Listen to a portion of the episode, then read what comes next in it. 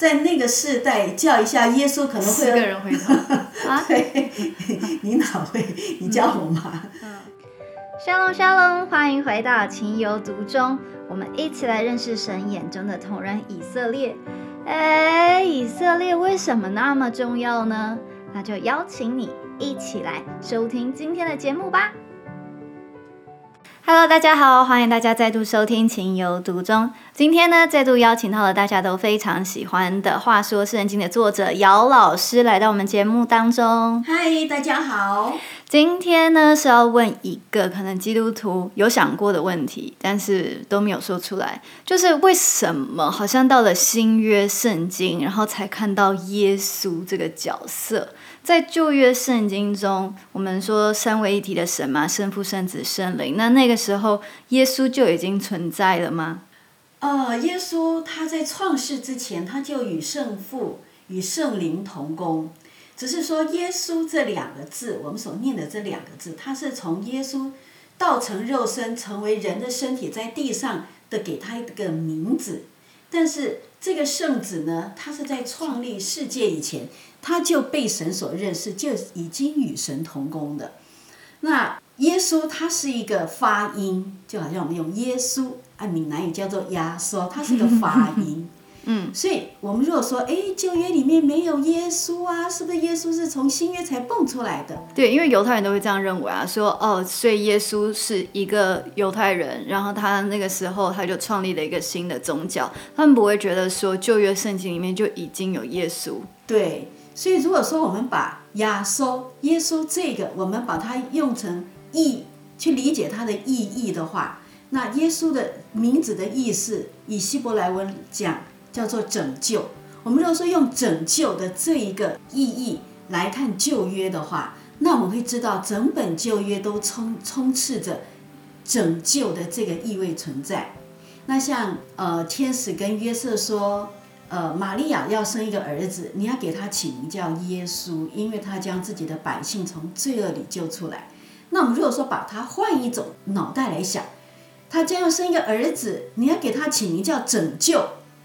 因为他将自己的百姓从罪恶里救出来。那我们就可以知道拯救这个名字，那它就在整个圣经里面，它就充斥着神的一直不断的宣告。可以说一下是在圣经的哪里吗？因为我想呃，当时的犹太人好了，他们也不会知道说天使跟约瑟或玛利亚说了这些预言嘛。那所以这些预言它必定是已经存在旧约圣经里面，不然当时的门徒啊，彼得啊、安德烈啊，他们不可能认出来耶稣就是他们所等候的弥赛亚，甚至他们也不会知道他们正在等一位弥赛亚呀。哦，对，就好像说彼得前书一章二十节有讲到说，基督在创世以前是被神所预先知道的，却在这末世才向你显明。那这一个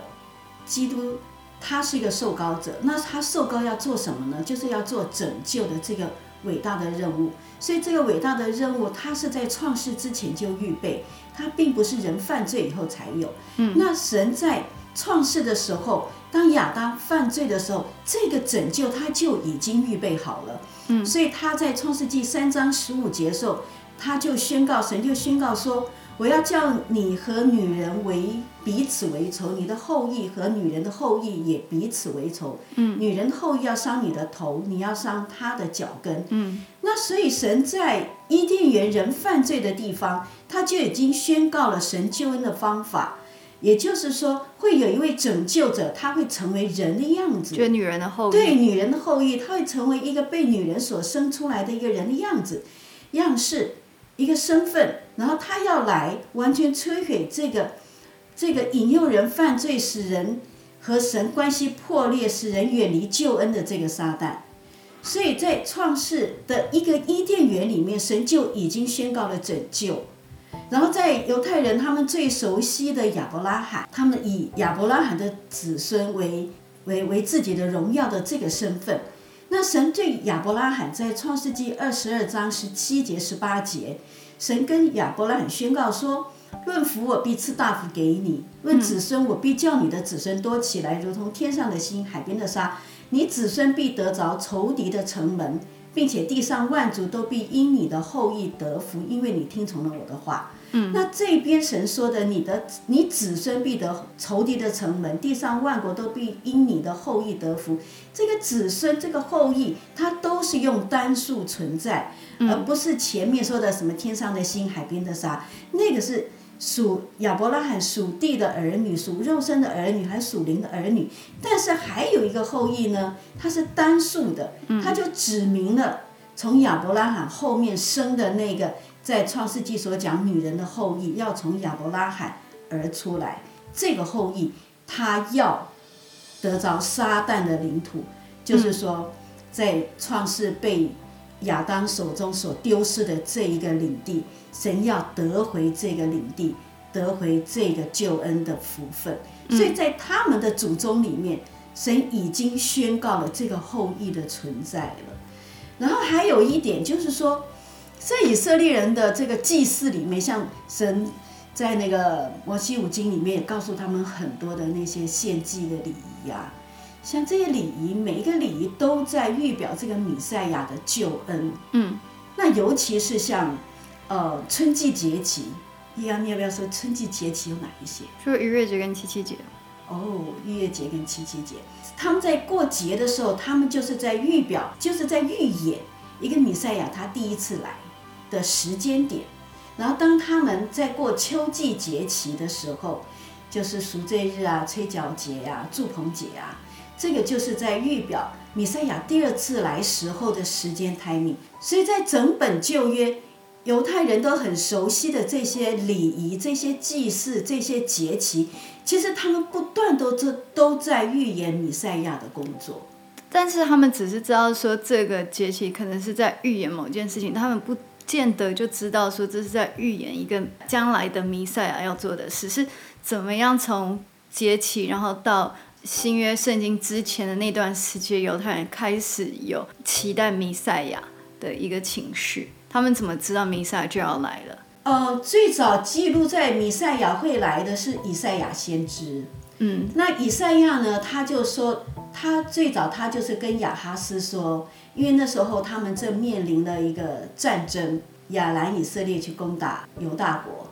那以赛亚就告诉他，宣告说。会有以马内利降临，你若要显一个兆头的话，那神要与人同在的兆头，神愿意显明这个兆头给你看。但是亚哈斯呢，他不愿意，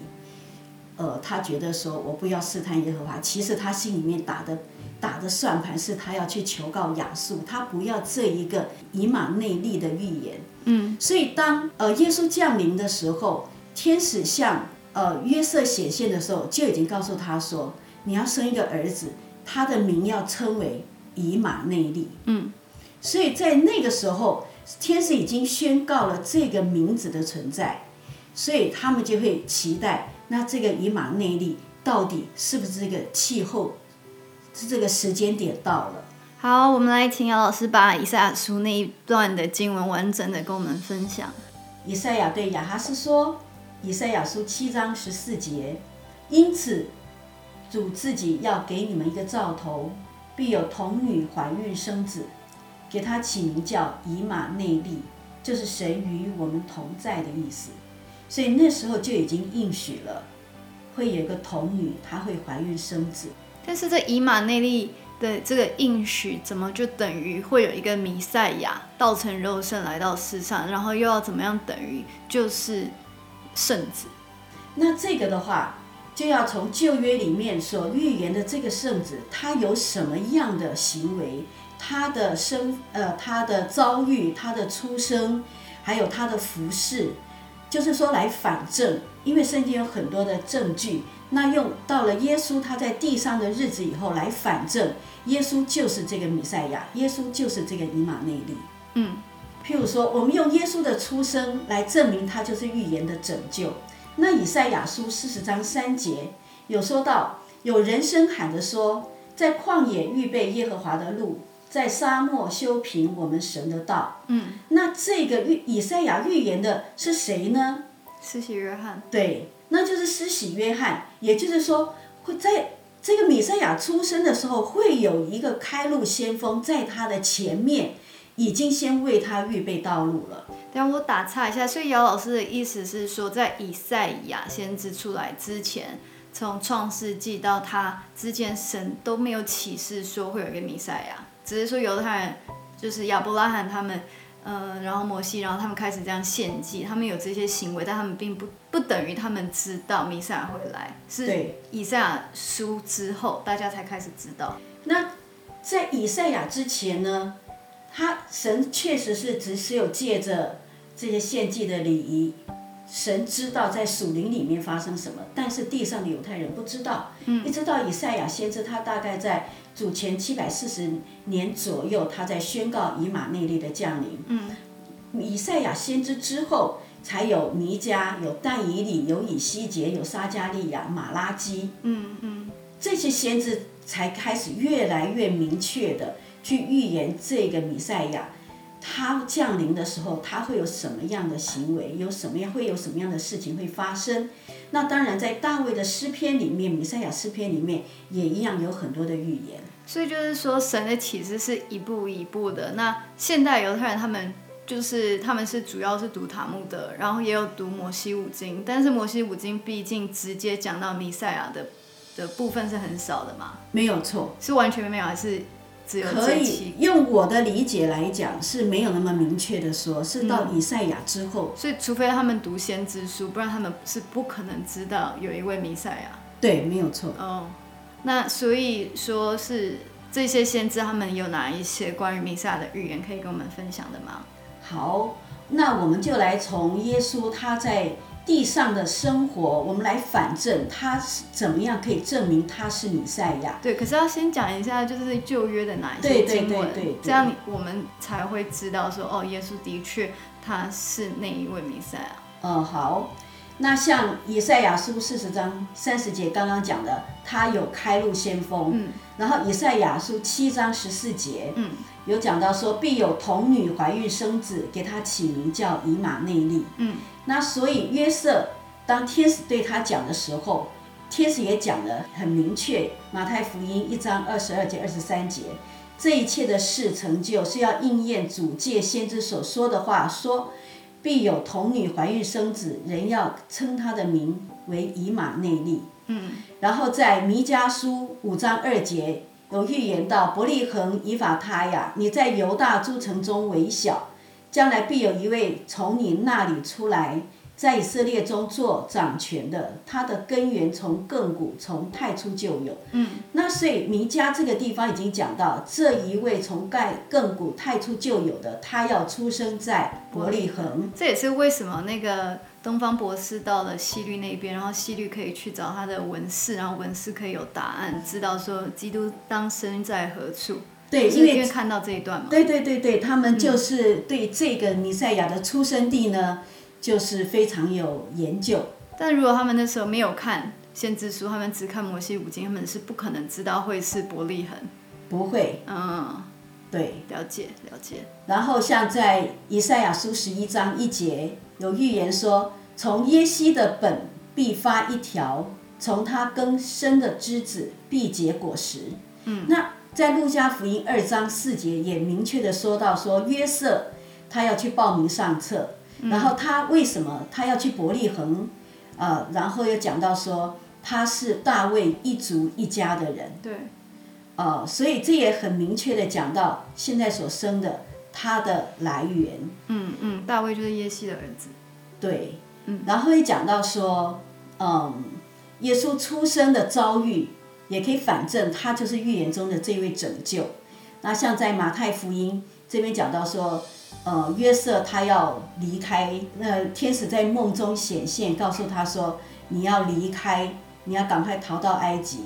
那这个马太福音二章这边也是讲到主借的先知有预言说，我要从埃及招出我的儿子来。嗯，呃，然后还有在拉玛听见嚎啕大哭的声音，是拉结哭他儿子儿女不肯受安慰。嗯，那这也是应验耶利米的话。嗯，在他出生的时候会一场大屠杀。然后还有耶稣长大的地方也是讲到说，他要应验先知所说的，他要称为拿撒勒人的话。那这些都是在反正耶稣的成长过程证明他是这位拯救。对，就是因为被希律大屠杀，伯利恒男婴都被杀，然后在这之前天使就已经告诉约瑟要把小孩带离开，然后他们就去了埃及避难，然后再回来，然后回来以后就直接去住拿撒勒了。对，那这个的出生的整个过程都已经都是在旧约里面很明确的就去引述到，那还包括耶稣服侍的地方，呃，耶稣他服侍的马太福音四章十三十三节，他是靠近，呃，海的地方，在希伯伦和拿弗他利的边界。那这马太福音四章十四节也说，这是应验先知的话，以赛亚的话说，他要在希伯伦、拿弗他利、犹太，还有约旦河外邦人的加利利地，那这也是讲到他的位置。嗯，所以如果我们基督徒们没有去看先知书，我们也不知道说哦，耶稣真的确实应验了先知们的预言，我们也不会知道。没有错，其实像在旧约里面，他在讲到呃先知的，就是应验的这些话，他不会那么明白的说，我现在是在讲什么，嗯，我现在在预言什么，而是其实他是在一整句话里面。然后隐藏的这些话，对，在一整句话里面可能就挑出了一节出来。嗯，其实当时也没有几章几节，那都是后来的人加的。呃、对对对，嗯、呃，所以他他就是不是那么明白，因为上帝要我们去寻求他，如同寻求隐藏的珍宝。是，呃，因为要知道弥赛亚是谁，除非你真的很渴慕弥赛亚，嗯，除非你是很寻求弥赛亚，嗯，很在乎他的再临，嗯，那。要不然的话，上帝不会把这么宝贵的讯息丢给一个根本不在乎他来不来的人。对，如果是从亚当夏娃那个时候就已经在预表将来会有一位耶稣，那也隔了快几千年，四四千多年吧。对，四千多年。所以神他花了很长的，哎，是那么久，所以神花了很长的时间在铺陈，然后其实在旧约圣经里面也没有明讲，就是耶稣这两个字。对，为什么也是一样的理由吗？没有错，是就是说，神他来到这世界，他是要与人建立关系，嗯，而不是单单知道某一个名字，知道某一个 sign，、嗯、知道某一个事件，然后哦，他是弥赛亚。嗯，那像我们刚刚讲说。呃，这以马内利第一次被铺陈出来的时候，是神要与犹太人同在啊，他要拯救他们啊，嗯、神盼望的是与修复这个在伊甸园被破坏掉的关系。嗯，所以神并不是在乎说，哦，我的儿子叫做什么名字，然后以后你们知道这名字的时候，那就是我儿子，那就是人子。那一堆叫耶稣。啊、哦，对对对，那个就是你可能在那个世代叫一下耶稣，可能会四个人回答啊，对，你哪会？你叫我嘛、嗯嗯，可能会有很多人都可以回，我会会回应你。所以神他在整个圣经里面，他已经埋藏了很多的暗号。嗯，那他要我们证明这个，证明那个。佐证这个，然后引证那个，这样子有方方面面的搭配起来的时候，然后才去验证出谁是弥赛亚，那这个就不会被复制。然后当我们真的很渴慕去弥赛亚降临修复人与神的这个关系的时候，神更渴望的是人进到这个关系里面。是，所以其实刚才提了蛮多关于嗯弥赛亚的预言，要全部达成，就算只是刚刚那几个要达成也都蛮难的，因为他必须是大卫的后裔，又必须是、呃、在拿撒勒长大，然后他又必须是在伯利恒出生，他还要去过埃及，很多条件。对，而且出生的时候还会遇到一场大屠杀。哦、嗯，那这个不可能人为制造嘛。对，可能当时出生在伯利恒的也很多、嗯呃、可能不巧他也去埃及了。嗯，可是他没有办法在出生的时候遇见希律的这个大逼迫，嗯，还有他后来耶稣传道的地方，还有像耶稣被卖的过程，耶稣在十字架上受难的过程，这些也是在先知书里面都有预言。嗯嗯，其实从耶稣之后还有超过五十个自称为弥赛亚的人。有些还不是犹太人，嗯、更扯，就是他可以不是犹太人，然后自称弥赛亚，所以我觉得这也是基督徒需要知道为什么耶稣他并不是凭空蹦出来的一个角色。对，其实我们救恩最宝贵的是在创世之前，嗯，这个救恩就已经是被神所预备、所成就，然后一直到我们地球的开始有年岁之后，神按着最他最丰富、都已经配搭好的时候，一切的预言要成就的那个最好的 timing， 然后耶稣就出生了，就可以感觉到那一个细腻、计划、期待已久的一个救恩，嗯，呃，它并不是那么容易的时候，好像蹦出一个啊，就钉十字架啊，然后我那个几秒钟的接受耶稣的祷告，好像救恩就这样子成就，嗯，听起来没有那么轻省，嗯嗯，那就是神就是期待我们进入到这个救恩的关系里面，嗯，谢谢姚老师，谢谢大家。那我们就下次再聊喽，拜拜，拜拜。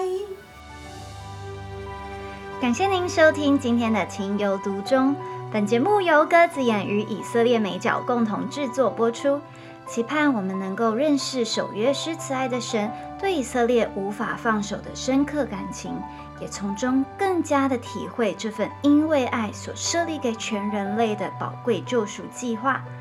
也邀请您继续收听接下来更多的精彩内容哟。沙龙。